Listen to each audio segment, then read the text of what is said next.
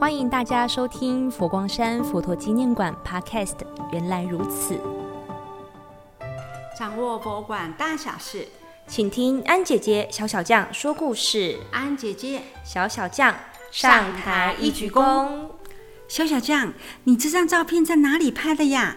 怎么有一只红色的大鸟在建筑物上呢？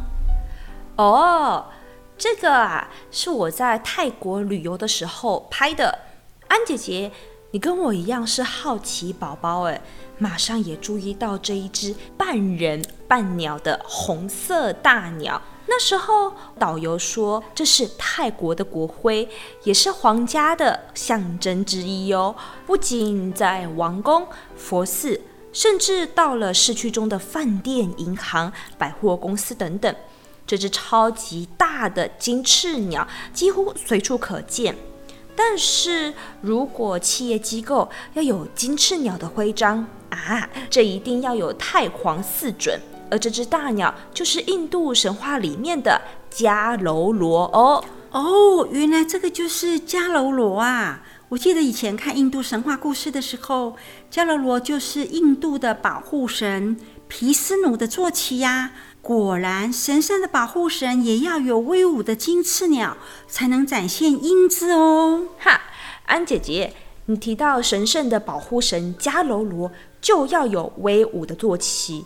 那勇武的金翅鸟，势必它栖息的树也是不同凡响。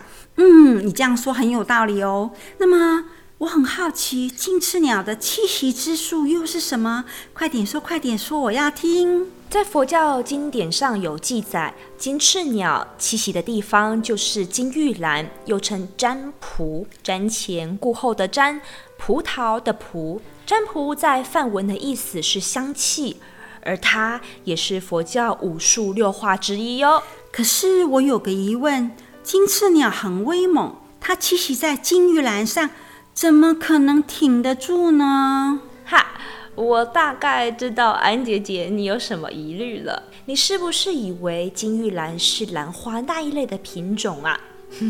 不是哦，金玉兰其实是非常高大的乔木，树高呢可以高达6到12公尺，原产地是在印度、南亚、东南亚潮湿的森林。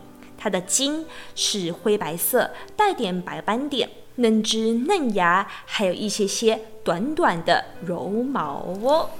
听你这样形容，金玉兰真的长得好壮壮哦，难怪适合金翅鸟栖息呢。一般人也有人称它金色花束、黄花束，花朵呢呈现橘黄色，外形就像一般大家在路边贩售的白色玉兰花很相似，但玉兰花不会结果，可是金玉兰它会在每一年的9到10月必定结下果实。而且刚刚和安姐姐所说到的，金玉兰在梵文当中是指香气，所以它的树皮可以分泌芳香的汁液和叶、花都可以制成药材或香料。除了食用之外，木质也相当的优良，会作为家具或者造船之用哦。